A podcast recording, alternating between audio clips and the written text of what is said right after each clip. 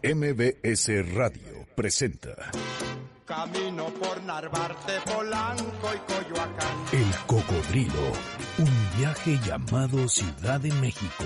Un recorrido por las historias, personajes, anécdotas y lugares urbanos conducido por Sergio Almazán. Te busco por Guerrero, la Villa y Tizapán, por la colonia obrera y no te puedo hallar. El Cocodrilo comienza su recorrido. Buen viaje.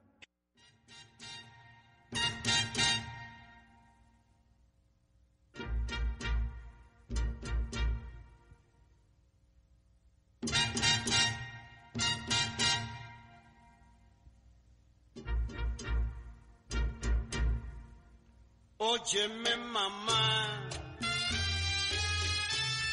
qué sabroso está este nuevo ritmo. Él es el inmortal bigote que canta. Así lo apodaron los famosos locutores don Gustavo Pimentel y Oscar del Río en Radio Progreso, aunque en su natal Habana sus padres lo bautizaron con el nombre de Bienvenido Rosendo Granda Aguilar. Nació en una Cuba convulsa, pero nunca perdió el ánimo y el ritmo. Fue voz de la Sonora Matancera, cuando grabó aquel éxito La Ola Marina. Pero en 1954 presenta a su sustituta, Celia Cruz, y Bienvenido Granda comienza su carrera de solista con grandes éxitos. Salió ese mismo año de la isla para comenzar una nueva aventura por Puerto Rico, Venezuela, Brasil y México, ahí donde decidió quedarse toda la vida. Éxitos como íconos tropicales, Óyeme mamá, A la orilla del mar, Tu precio, Las muchachas del cha-cha-cha. Este próximo 9 de julio se cumplen 33 años de su muerte. Bienvenido Granda sigue su ritmo y estilo personal, poniendo a bailar a quien lo escucha en cualquiera de sus grabaciones. Este se llama cha-cha-cha. Óyeme mamazota, qué sabroso está este nuevo ritmo que se llama cha-cha-cha.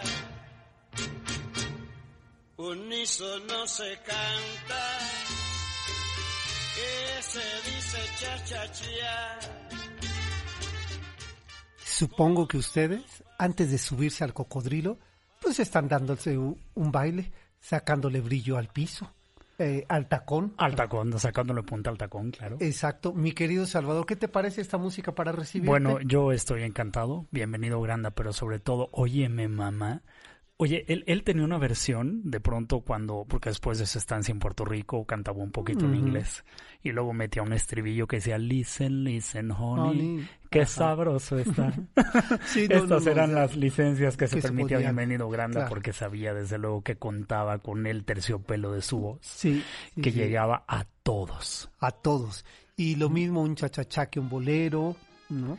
Y Y, es al que- rato escucharemos estos boleros arrabales, ¿eh? Yo creo que este hombre traía el ritmo dentro, este habanero que nació eh, en, en La Habana, Cuba, probó los sinsabores de la vida desde Sí, muy joven. sí, sí. Fue conductor de guagua, Exacto. condujo camión, este trabajó, desde luego fue beisbolista, nadie de esas Nadie épocas no podía, no podía escaparse de no ser beisbolista. Claro.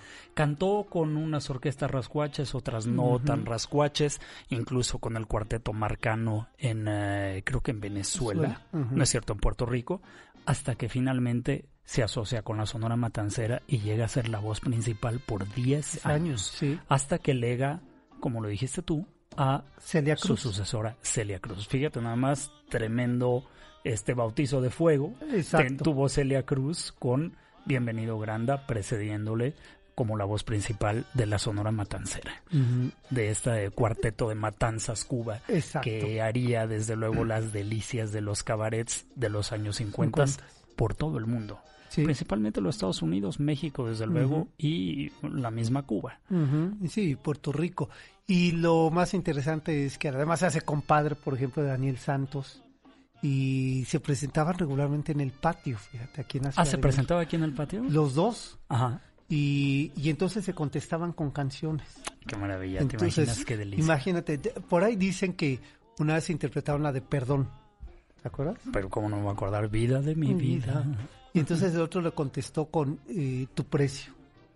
Y después las canciones que cantaba uno, las cantaba el otro. Entonces, ha de haber sido una delicia. Bueno, imagínate escuchar esas dos voces. Sobre todo, además, a mí me llama mucho la atención. Yo siempre supuse, quiero decirte, que Granda era un sobrenombre. Pero no, era el apellido. Y, hay que tomar en cuenta que son estos apellidos de familias de esclavos que tomaban el nombre, bueno, ni siquiera en este caso el nombre, pues de, de quien era el amo ¿verdad? En, quizá en colonias inglesas o saber, porque este nombre es muy inglés, ¿no? Granda, pues eh, quiere decir claramente mm, abuelo, ¿no? El, el, el, el, el, gran de la familia, ¿no? El padre de la familia. y, y, pues cómo este hombre recoge y, y sintetiza todo, desde luego, en este ritmo, sintetiza, sintetiza la guagua cubana, sintetiza desde luego el ascendente afroamericano, ¿no? Y, y, pues que lo hace traer desde luego este ritmo y esta voz que solo puede darse en las latitudes cubanas. Sí, y que perdura, ¿no? Y que perdura. O sea, hoy día lo escuchamos y yo creo que en una, en una fiesta viene bastante bien poner a Bienvenido Granda. ¿Cuándo no va a venir bien Bienvenido Granda? Y con un ritmo como este. como este.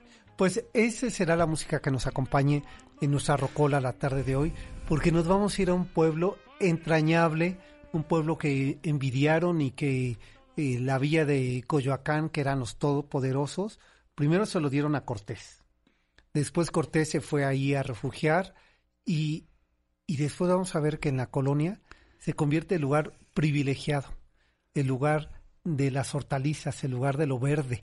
Eh, por primera vez ahí se, se, se da la tuna y después se vuelven pulqueros como ocurrió con toda la Ciudad de México.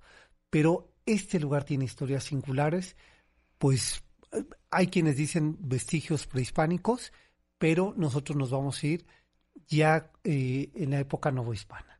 ¿Qué pasa con este lugar? Este nos vamos al sur de la Ciudad de México y que también hay historias un poco familiares. ¿eh? ¿Por dónde va manejando nuestro cocodrilo? ¿Por dónde nos lleva? ¿Avenida Universidad? ¿Cuauhtémoc? Por Cuauhtémoc. Vamos bajando por Cuauhtémoc. Por Cuauhtémoc y entramos en Real de Mayorazgo. Perfecto. Es decir, como si fuéramos a la Cineteca en la siguiente esquina de la Cineteca y que está a un lado del Instituto Mexicano de la Radio. Por ahí vamos a entrar, porque vamos a ir a un pueblito maravilloso que es el pueblo de Joco.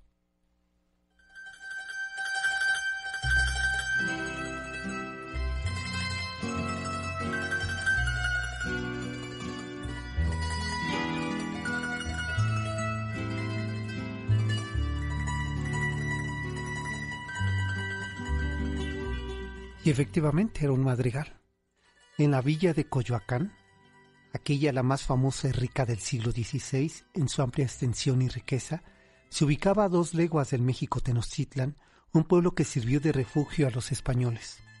El pueblo se llamaba Joco, un lugar de los frutos verdes o agrios, espacio envidiable rodeado de las aguas que corrían del río Churubusco y de la Piedad.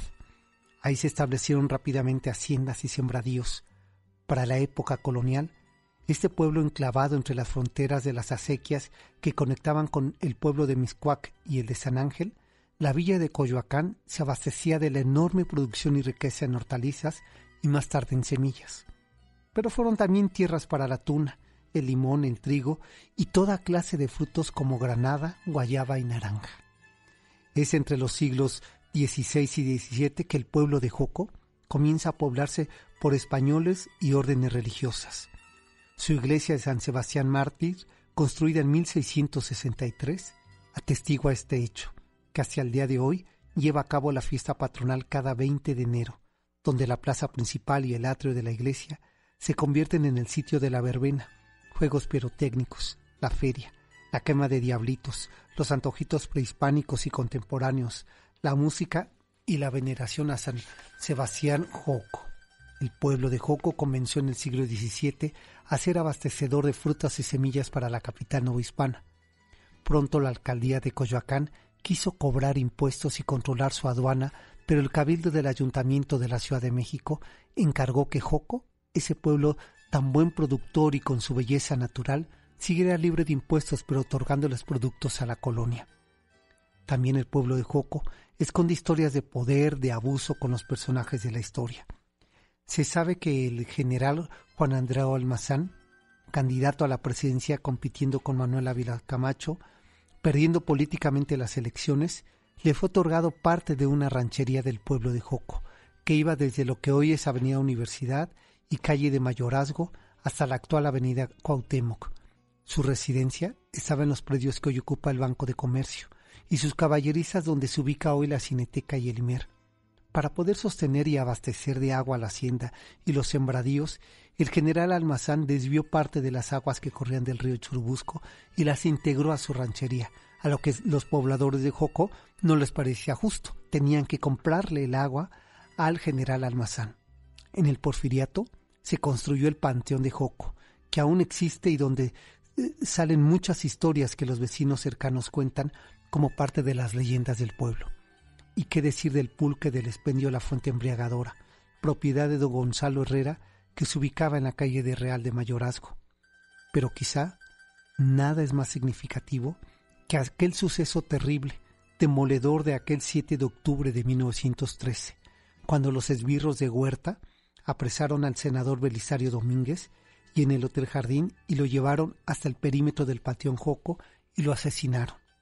Aquel próspero, campirano, productivo y envidiable pueblo de Joco, que hoy cuenta con tres mil habitantes y una constante amenaza de la ambición inmobiliaria, han transformado la fisonomía de ese pueblo, que conserva sus calles irregulares, sus callejones, pero a fuerza de las tradiciones se han conservado sus fiestas y su memoria, como ocurre con toda la Ciudad de México, que son el valor para el presente.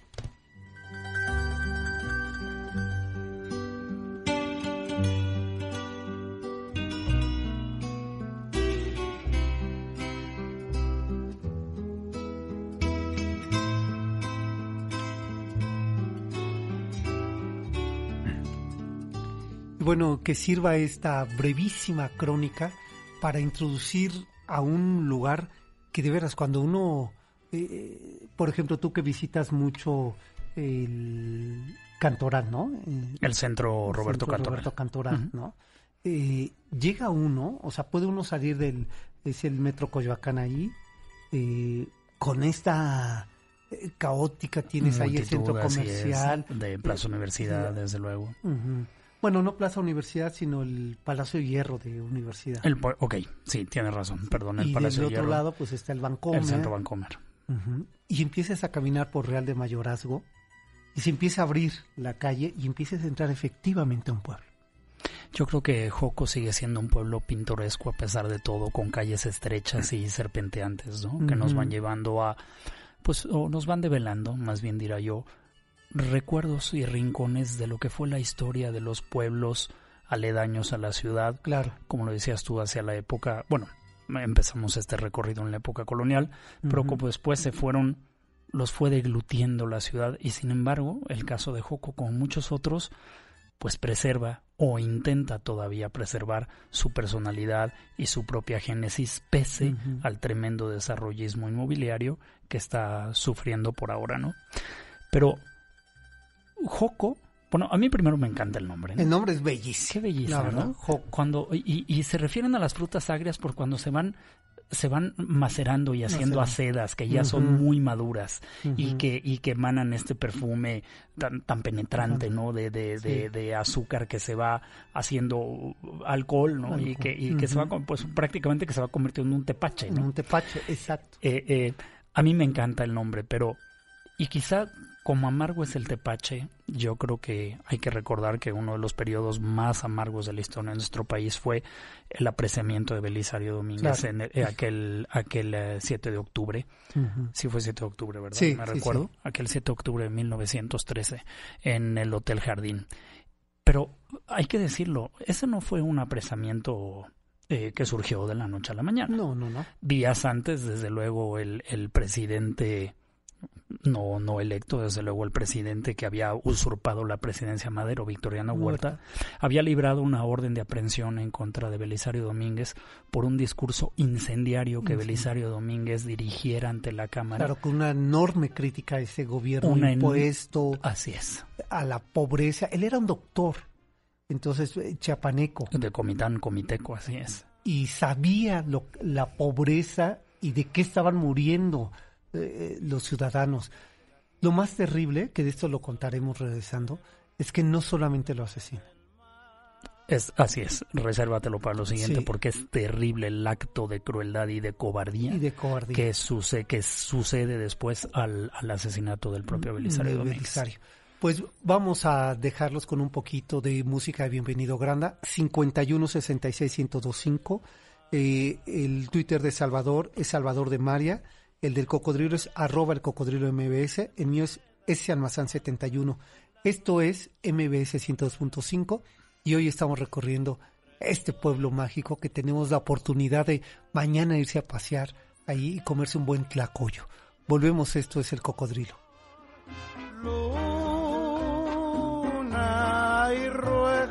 que vuelva y dile que la quiero, que solo la espero en la orilla del mar.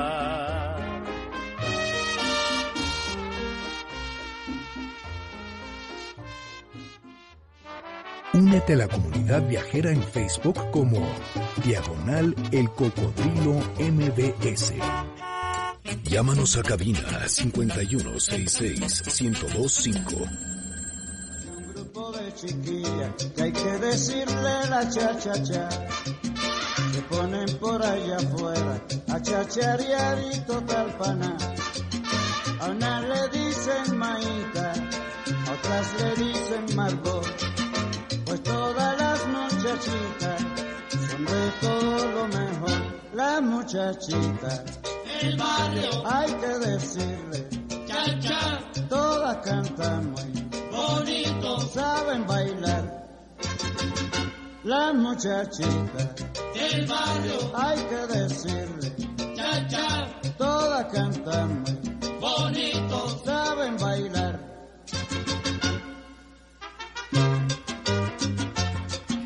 Seguramente ustedes en casa, los adultos, ya se prepararon un mojito. ¿no, Salvador?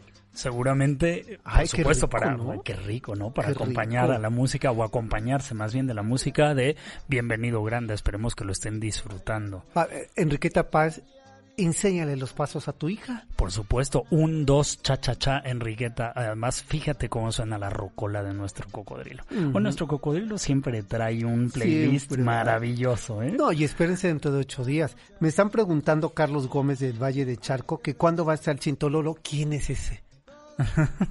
no, no sé quién es, pero algún día, si quieres, lo invitamos. No, hombre, va a estar dentro de 15 días. Desde luego, y tenemos muchas ganas de ver al Chintololo que se prepara para recibirse con el título de licenciado en historia. Así es, sí, sí, sí. Digo, te le falta. Este muchacho que, fodongo, que ha dejado pasar el tiempo, pero ya le está poniendo ganas, pero estará en 15 días. Estará aquí con nosotros. Dentro de ocho días hemos invitado a un coordinador de eh, que trabajó con Jacobo Zabludowski y coordinó ahora un libro de memorias de Rita Ganem, Lolita Yala escribe, el joven Murrieta, este, o sea, 73 personajes formados por Jacobo Zabludowski. Magnífico. Y además se nos cuenta sobre la ciudad de Jacobo. Entonces, él estará la próxima semana, que es Philip Mark, y, eh, y después ya viene el Chintololo. A estar con nosotros. Así es. Y felicita a todo el equipo. O sea, Carlos, ¿no te caemos bien nosotros o qué? Este, ah, no, esta te la dejo a ti. Y Benito Nezahualcóyotl. Así es. Benito, oye, Benito, perdona a nuestro presidente que ahora está al teléfono. Mira, él todavía no sabe hablar náhuatl. Tú le quisiste decir Coscomatepec, Veracruz, pero fíjate que le escribió Toscomatepet. No te preocupes, nosotros entendemos que tú quieres que mandemos saludos a Coscomatepec y, y van para allá volando hasta Veracruz a Coscomatepec. ¿Y, ¿Y, este ritmo pues entró por Veracruz? Así es, y, y este cocodrilo viaja también hasta el puerto de Veracruz, bueno, más bien hasta Coscomatepec, Coscomatepec, ya estoy como... Así es. Qué barbaridad, ¿eh? Por, andar por estar leyendo aquí, por andar criticando al presidente. A Michoacán, que también llegamos, Puebla, el Estado de México, y bueno, pues agradecemos que nos estén acompañando. Como también, permíteme antes de continuar, Salvador, mandar un enorme saludo con una gratitud enorme a, eh, a la gente que lleva el Twitter de pueblo de Joco, porque durante la semana que he estado eh, dando avisos de que íbamos a hacer un programa sobre pueblo de Joco, han estado al pendiente, ahorita están pues moviendo las redes sociales y eso me da mucho gusto. Qué bueno que se sumen los pueblos y que nos cuenten historias. Si alguien nos quiere llamar para contarnos una historia del pueblo reciente, 51 66 1025 o el cronista del pueblo de Joco, pues nos dará mucho gusto. Fíjate que ellos se suben a nuestro cocodrilo y nuestro cocodrilo se solidariza con su causa porque, como decíamos hace un rato, la, la, depredación inmobiliaria, sobre todo por este grandísimo proyecto de la calle de Real de Mayorazgo uh 73, pone en franco peligro al patrimonio claro. arquitectónico del pueblo de Joco. Uh -huh. De por sí ya la iglesia no se abre diario por las condiciones en que está y que no hay posibilidad de que autoridad e institución eh, que les corresponde eh, pues la, la reparen y la, y la conserven. Sí. Sí, es, es, es una pena. Pero estabas diciendo tú antes de salir al corte del fatídico Destino. apresamiento, destino uh -huh. y asesinato cobarde, cobarde en las, en las bardas de, de, de la, del, del, Panteón de Joco, de la misma manera que el propio Madero sufrió la misma suerte, pero él en las, en las afueras, en el paredón de la, de la cárcel de, de hombre, la que tú has ido, de, de, de, de Lecumberri, del de Palacio Lecumberri. de Lecumberri en la es. Ciudad de México. La suerte, desde luego, de Belisario Domínguez no sería diferente, pero con un ingrediente adicional terrible. Adicional. Que se lo llevan, no sé, creo que se lo llevan a Tacubaya. Uh -huh. Creo que a Belisario Domínguez. Ya una vez que estaba agonizando, eh, lo suben a su propio carro. Se lo llevan, me parece que es a Tacubaya. Y ahí en Tacubaya estos ruines eh, asesinos mandados por Huerta. Por Huerta le cortan la lengua. El doctor Aureliano Rutia. Así como es. un ruin mensaje uh -huh. para acabar con aquel discurso tremendo uh -huh. que hubiera dictado el mismo Belisario Domínguez al Congreso. Y fíjate, en la época de Belisario Domínguez, desde luego, de este jurista, pues no existía el Twitter ni las redes sociales. Uh -huh. claro. Pero si parafraseáramos unas pequeñas líneas de su discurso, vieras qué tan vigente resultaría uh -huh. el día de Seguro. hoy. Fíjate cómo termina su lapidario discurso en aquella ocasión que insta al Congreso para que depongan o para que derroche, de, para que depongan el gobierno del usurpador Huerta. Dice, les dice a los congresistas, vigilen de cerca todos los actos públicos de nuestros gobernantes. Elógienlos cuando hagan bien, critíquenlos siempre que obren mal. Seamos imparciales en nuestras apreciaciones, digamos siempre la verdad y sostengámosla con firmeza entera y muy clara. Nada de anónimos ni seudónimos, nada de silencio. O sea, eso lo dijo ayer. Eso lo dijo ayer uh -huh. y antier le cortaron, y, y, hace unas horas le cortaron la, la lengua. lengua. Sí. Terrible. Es que, híjole, este, este país que está hecho de la violencia, ¿no? Así es, y del silencio, y del... Y, y sí. del acallar. Así es. Y, y lo peor es que estás hablando de hace más de 100 años. 1913. 103 años. 103 años. Dice por aquí la bruja urbana que le hemos hecho recordar los sábados de clase de baile con Aurora, su mamá, que gracias y saludos. No, pues es que eso hay que agradecérselo a estos cubanos maravillosos que vinieron a estar aquí y regalarnos estos ritmos. Con su música y su ritmo. y ¿Cuántos no hubo aquí? Eh?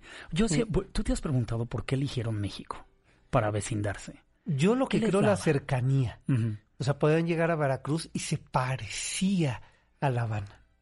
O sea, tenían un puerto, tenían este ritmito eh, eh, negro.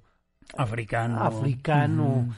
Un malecón. Un malecón. Uh -huh. Entonces a mí me parece que pues esto encantó y además no, eh, no quiero pecar de vanidad, pero los mexicanos somos muy buenos para recibir.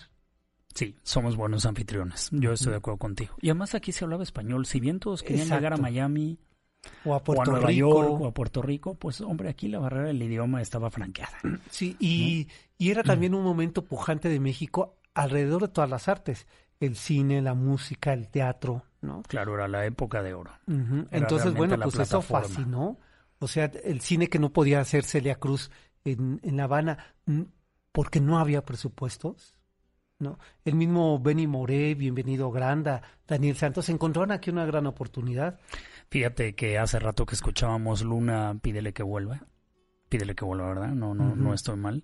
Fue justamente en el año 1983 cuando muere Bienvenido Granda, que en el cortejo que lo lleva al lote de actores del Panteón Jardín, donde también ha ido este cocodrilo a pasear. Exacto. Bueno, a pasear. A, recorrer, a recorrer, hacia ruta. Eh, de pronto todo el, eh, sus seguidores, todo el público se puso a entonar esta canción. Sí. Esta fue la canción con la que se despidió a Bienvenido Granda en el lote de actores del Panteón Jardín. ¿Qué tal? Mira, eso no lo sabía, pero eh, me parece un muy buen dato. Y regresando a, a Joco, ¿qué es lo que tenemos? Eh, después de que, híjole, se quema la cineteca ahí en Churubusco, ¿no? Donde ahora está el el Centro Nacional de las Artes, buscan unos predios porque ya había muerto el general Almazán, la familia Almazán había empezado a fraccionar y a vender los predios, los primeros que compraron fue el Banco de Comercio, ¿no? Eh, después llamado eh, Bancomer, ¿no? Así es. Y, y bueno, fue fraccionado por la propia familia, fue vendiéndose y eh, el acuerdo, porque además pues era un, lote enorme fue cederle al gobierno la mitad de estos predios, donde ahora se asienta el Instituto Mexicano de la Radio y que es el IMER y al lado la Cineteca Nacional. La Cineteca Nacional. Por ejemplo, la Sociedad de Autores y Compositores, si te das cuenta, es eh, pues la entrada de una hacienda. Así es. Sí, sí, está, está todavía el paredón limosnero tan bonito, ¿no? Oye, eh, pues así como Joco es el escenario fatídico del el apresamiento de Belisario Domínguez, Joco es también el solar que recoge la estancia de la postlucha electoral que sigue el general Juan Andreu Almazán. Y es que remontarnos igual a la historia de ese 1940 resulta uno de los periodos más frustrantes de la vida política de este país, cuando eh, el general Almazán por el Partido Uni de la Revolución de la Unidad Nacional se postula como candidato a la presidencia y cuando, pues desde luego Lázaro Cárdenas señala como su directo sucesor a, Ávila Camacho, a Manuel Ávila Camacho. Siendo, fíjate que el propio Almazán era del discurso más del propio Lázaro Cárdenas. Pero Cárdenas no podía permitirse que la presidencia no quedara en manos de las instituciones de lo que después debería de ser el, el Partido Revolucionario Institucional.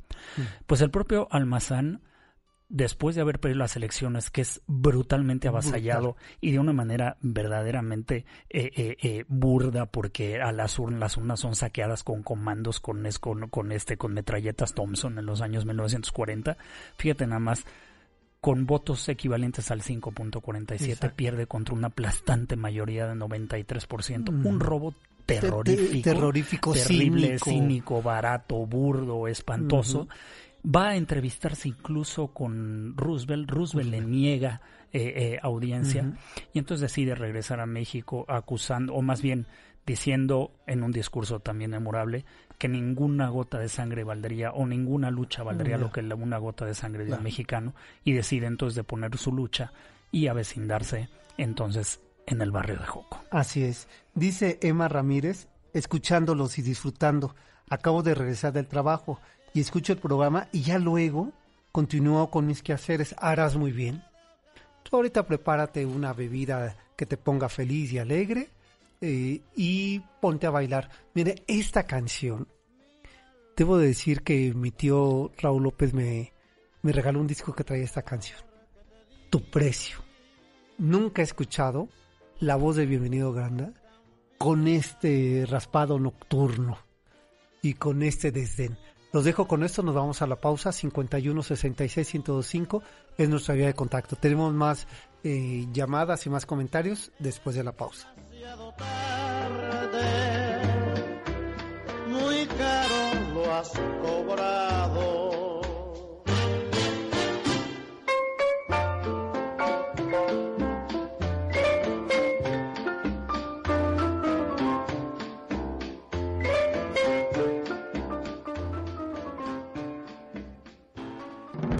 El cocodrilo arroba.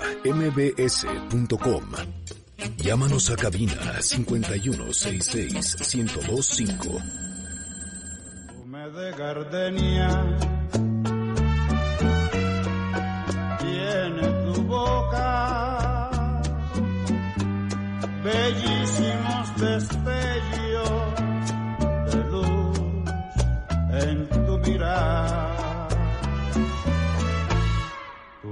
Es una rima de alegres notas. Se mueven tus cabellos cual ondas de la mar. Tu cuerpo es una copia de Venus, de Citeres, que las mujeres cuando te ven pasar. Y llevas en tu alma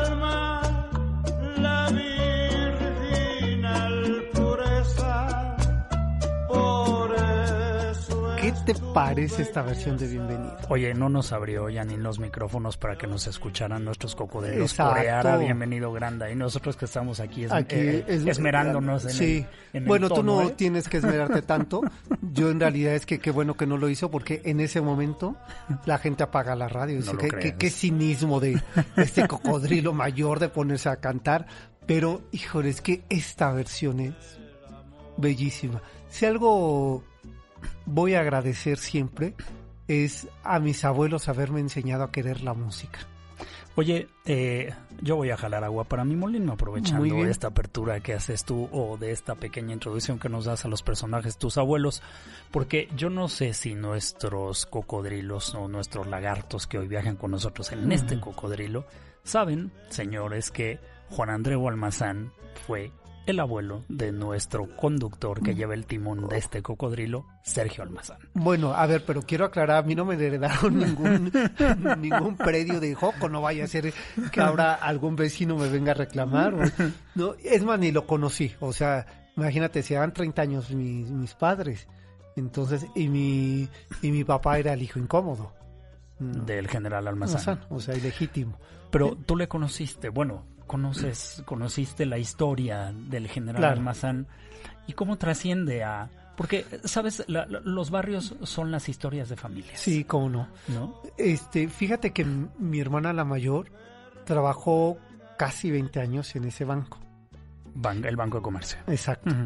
Y mi padre en algún momento le comentó quién iba a decir que su nieta estuviera aquí. Solamente dijo eso. Años, muchos años después, eh, Guillermo Sheridan me llega con un libro del general Almazán y entonces digo, ¿y por qué a mí no me entrevistaron? ¿Por qué no a mí me preguntaron?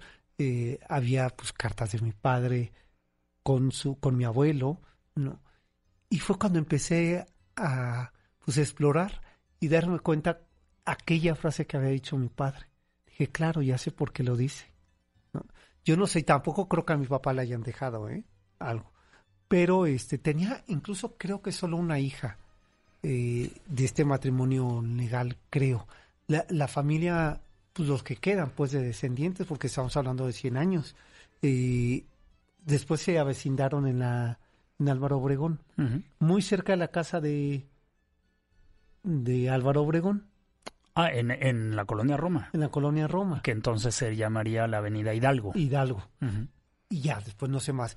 Pero, este, pues sí, o sea, sí cuando leo digo, híjole, qué gandalla mi abuelo, pero, pero al mismo tiempo me da mucho gusto saber cuando voy al pueblo de Joco que también ahí está mi raíz. Por supuesto. Y, y oye, yo siempre he tenido una curiosidad, quizá la puedas tú contestar. Eh, él es originario de Olinalá, Guerrero. Pero este nombre de Andreu me hace pensar en una ascendencia catalana, Sí, parece que sí. ¿no? Sí, no, no lo sé del todo, pero sí, ¿eh? Siempre, seguro, siempre me sí. llamó la atención desde, desde que conocí. Bueno, y otra descendiente justamente de, del general Juan Andreu Almazán nos escribe aquí. Eh, Bueno, este, nos tenías muy abandonados, ¿eh? María Muñoz. Yo te iba a mandar Perdón, me equivoqué. Qué barbaridad estoy diciendo. No, esa no. Ella no es descendiente no, de- del general no, claro que no. pero- No, pero es de la otra familia de los Exacto. abuelos que me enseñaron a querer la música. Este, pero eh, yo no olvido el año viejo. Ese no es bienvenido, ¿no? Mm, Creo que no, que me ha dejado cosas. No, no es bienvenido, Granda. es eh, Tony Camargo, claro, este hombre que se avecinó en, creo que era de Mérida, ¿no? Y es más, parece que todavía vive.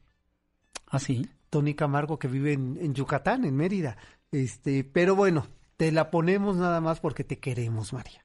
Que, eh, que esa canción, híjole, como me recuerda una tía que cada fin de año la ponía todo volumen, los vecinos se quejaban y todo, y todo el día del 31 me dejó una chiva, un, ¿no? Una burra blanca y Una una vieja vieja suegra. suegra. Pero muchas gracias, María María Elena Muñoz, desde luego por tu llamada. Muchísimas gracias por acompañarnos. Esta Y mujer bueno, no tan me voy a tragar. de ojos claros y de, que- cabello oscuro y tez muy blanca. Un poco parecida al, al- a la abuela, ¿eh? A Sí. mi abuela, a su madre, sí. Ahí ahí está, te voy a dejar este pedacito antes de irnos a la pausa porque quiero leer la segunda parte de este comentario. Cosa muy buena. Ay, yo no olvido al año viejo, porque me ha dejado cosas muy buenas. Mira, me dejó una chiva, una burra, una yegua blanca y una buena suegra. Ay, me dejó una chivita y una burra muy negrita, una yegua muy blanquita y una buena suegra. Me dejó una chiva. No, le dejó una buena suegra. Entonces. Yo dije una vieja suegra. Fíjate, Ajá, fíjate no, nada más mis ¿cómo? proyecciones. ¿eh? Exacto.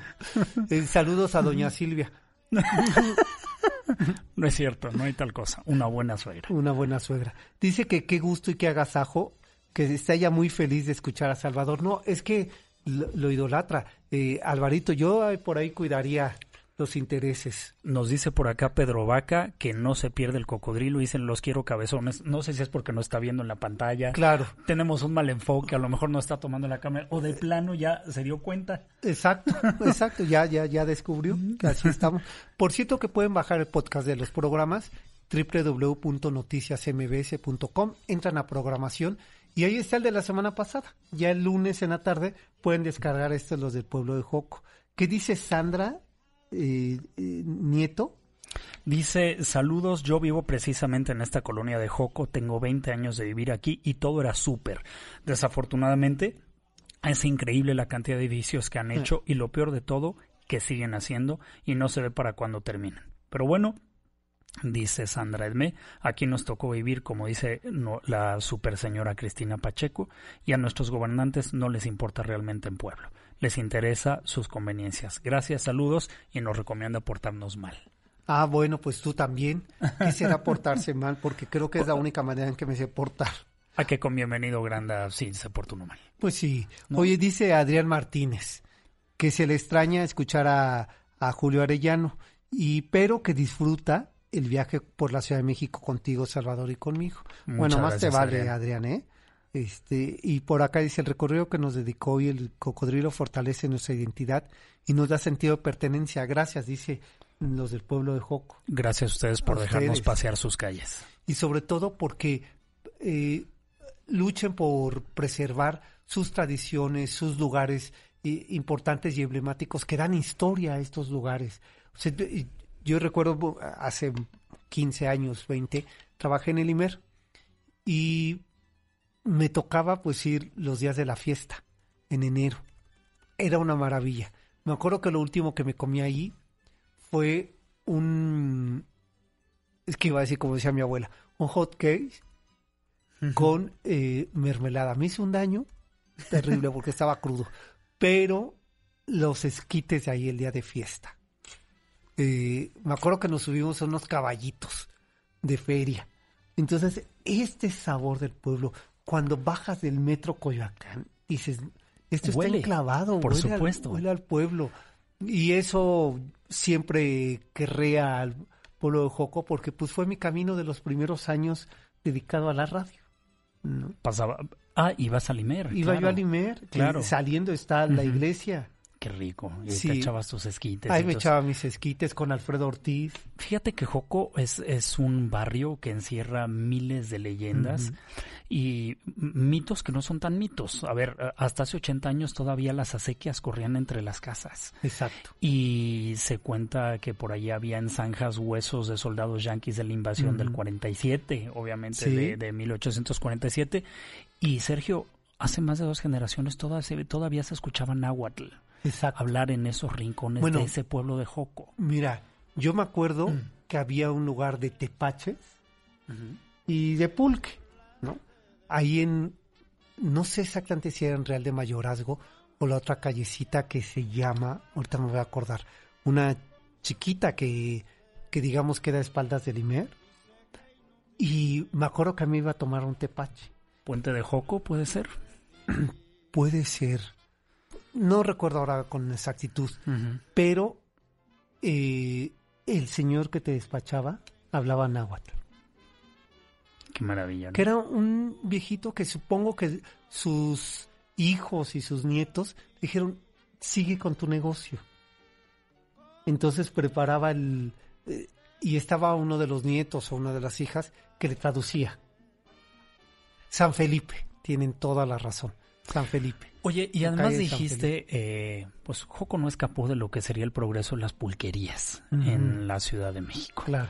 Eh, ya lo decías en tu crónica, no me recuerdo el nombre de la pulquería, pero eh, pues desde luego que el pulque se convirtió, desde luego, en la, en la época del auge de las haciendas pulqueras de los estados eh, vecinos, sobre todo del estado de Hidalgo, pues muchos negocios, cuando empezó a dejar, desde luego, en época de la revolución, cuando se volvió un poco más difícil el comercio eh, Claro. eh, con la Ciudad de México y se hacía más difícil mercar y desplazar los productos, pues llegaron las pulquerías.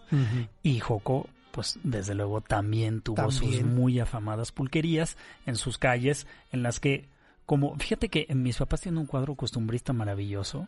La maravilla es que, fíjate que está pintado sobre un costal, un costal de azúcar. Y es una maravilla la descripción de la vida de la pulquería, que indistintamente estaban los hombres tirados en el piso bebiendo pulque y las mujeres echando tortillas. Tortillas, claro. Esto pasaba también, desde luego, en el barrio de Joco. Sí, cómo no. Y también en el de la villa, ¿eh? Si no hay que preguntarle a mi bisabuela. Que sus buenos pulques se echaba y ahí tenían que llevar a la pobre toda borrachita de entre mi mamá y mi tía Socorro.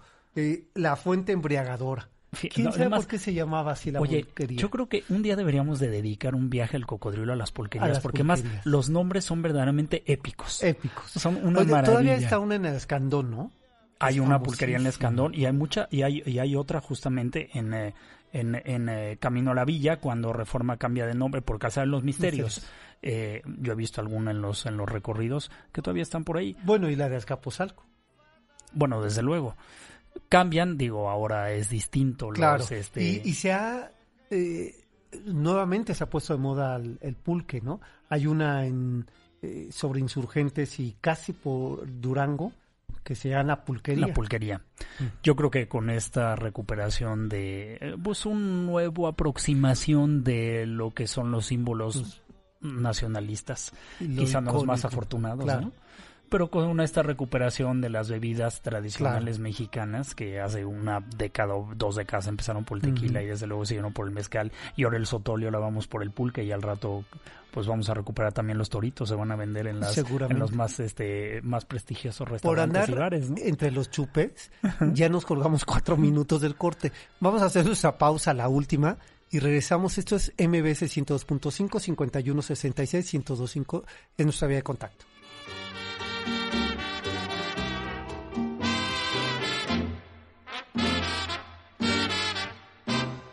Isabelo, escúchame y compréndeme. No puedo, no puedo ya vivir. Únete a la comunidad viajera en Facebook como Diagonal El Cocodrilo MBS. Llámanos a cabina 5166 1025.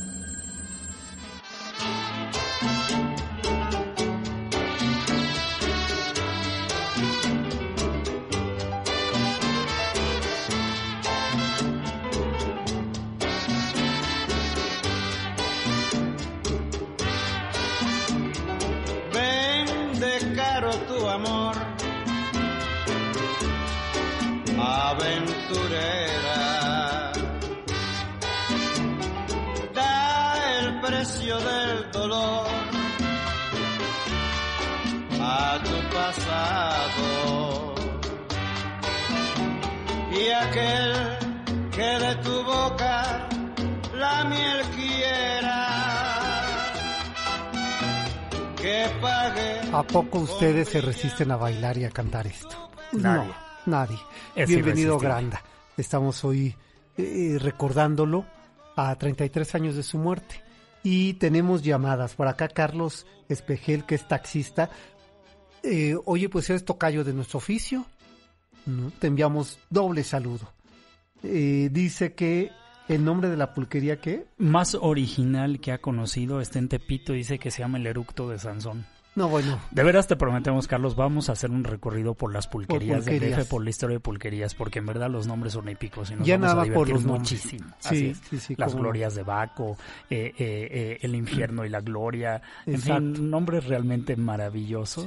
Que no hacían otra cosa más que dar cuenta del estado tan decoroso en el que entraban los, los parroquianos y el estado tan desastroso en el oye, que pero ¿qué salían, tal se come en ¿no? una cantina? Bueno, una delicia. Una delicia, ¿No? ¿no? Dice Adriana Quesada que le enviamos muchos saludos. Muchos, ya nos tenía bien olvidados, doña Adriana. Eh, eh, dice que la Rosita en Coyoacán hay, hay una buena cantina donde iba Frida Kahlo con sus alumnos. Pues es que eh, fíjate que los linderos entre Coyoacán y Joco Sí. están un poco eh, se, eh, eh, un poco confusos. La verdad es que el Teatro Bar El Vicio de Salvador Novo de la calle de Madrid pues se ubica entre los linderos de la colonia hoy Joco. Quizá no forzosamente lo que fue el barrio de Joco, claro. pero de la colonia. Sí, por eso la villa de Coyoacán quería traer agua a sus molinos. Desde luego, cobrando alcabalas eh, para que dejara pasar eh, los, los productos que llegaban a la Ciudad de México. Oye, dice el Comité Ciudadano de Joco que la pulquería que yo les digo está, no sé si todavía esté, en Puente de Joco y San Felipe. Ah, fíjate, como decíamos Ujú. un rato, Puente, pu- pero no nos referíamos al camino que hacías tú, sino esta pulquería está en Puente de Joco. Exacto. Dice Arturo Pérez Sosa que Saludos al Chintololo, el programa lo conocí con Salvador de María y estoy pasando una espléndida tarde escuchándolos. Este programa es una joya, felicidades y adelante. Muchísimas gracias. muchas Arturo gracias Pérez. Arturo. Y bueno, pues que ya prácticamente nos tenemos que despedir, ¿verdad? Y, y como les anticipábamos, dentro de ocho días pues vamos a tener un programa un, poco memorioso de un personaje que no se puede entender los medios de comunicación con todo lo que eso significa, ¿eh? Y la ciudad, si no se lee también la mirada que tuvo Jacobo Zabludowski Un gran cronista de que nuestro hoy, tiempo. eh, hoy está cumpliendo un año de haber fallecido. Entonces, por eso, bajo todos esos pretextos, decidimos invitar a este coordinador de este libro, eh, Philip Mark, y con él vamos a conversar la siguiente semana. ¿Y qué es lo que sonará la siguiente semana? Tangos. Oigan, pues la tarea, ir a Joco, caminar sus calles, recorrer sus empedrados, conocer la capilla de San Sebastián Mártir y acudir a la fiesta del 20 de enero justamente que honra o conmemora la vida su de este santo que fue pues el santo Efebo de la. Iglesia Católica que su belleza lo llevó a muy mal término. Ah, muy bien. Es que sí, pues no hay como que ser feo. Al, al menos es un salvoconducto. Exacto. Ya por lo menos te garantiza la mitad del cielo. Hablamos por allá en los tiempos de Diocleciano, ¿eh? No crean que esto pasa hoy, ¿eh? No, hoy no. Hoy incluso los feos los regresa a San Pedro. Así Dice es. la prole no me gusta. Y entonces, eh, pues quién sabe dónde los manden porque pues ya no hay... Este, ¿No hay cielo para los feos? no, y, y antes había purgatorio, cielo y qué. Infierno. Ah, sí, ya no hay purgatorio. No, ya no hay. Ya solo hay de dos. Por Esto eso ya se que- volvió, ya no hay claroscuros. Te- Ya hay eh, negro blanco. Exacto. No, bueno, pues ahí nos vemos en el infierno. Oye, pasen a bien, buen fin de semana, quédense con música y nosotros nos encontramos el siguiente sábado. Mi querido Salvador, y te y eh, a ti te esperamos en 15 días. Nos vemos en 15 días. Muchas gracias por el favor de su escucha. Gracias por subirse a este cocodrilo. Así, eh, over the cover es lo que sigue y después sigue con David Bejar, ¿verdad? Este, que dice que canta, que dice que cuenta, pero la verdad la van a pasar bien. Y nosotros nos encontramos el próximo sábado y recuerden, 12 del día el sábado, el Enneagrama. Y nosotros nos, eh, nos subiremos al cocodrilo la otra semana. ¿Cómo se nota que no nos queremos ir, ¿verdad? No nos queremos, siempre nos gusta seguir paseando en este cocodrilo. Bueno, visiten nuestra página de Facebook que es El Cocodrilo MBS. Hasta entonces, buenas noches.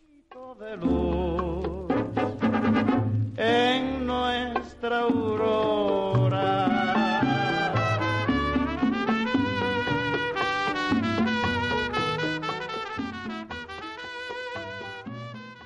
MBS Radio presentó. Camino por Narvarte, Polanco y Coyoacán. El Cocodrilo. Un viaje llamado Ciudad de México. Te esperamos la próxima semana.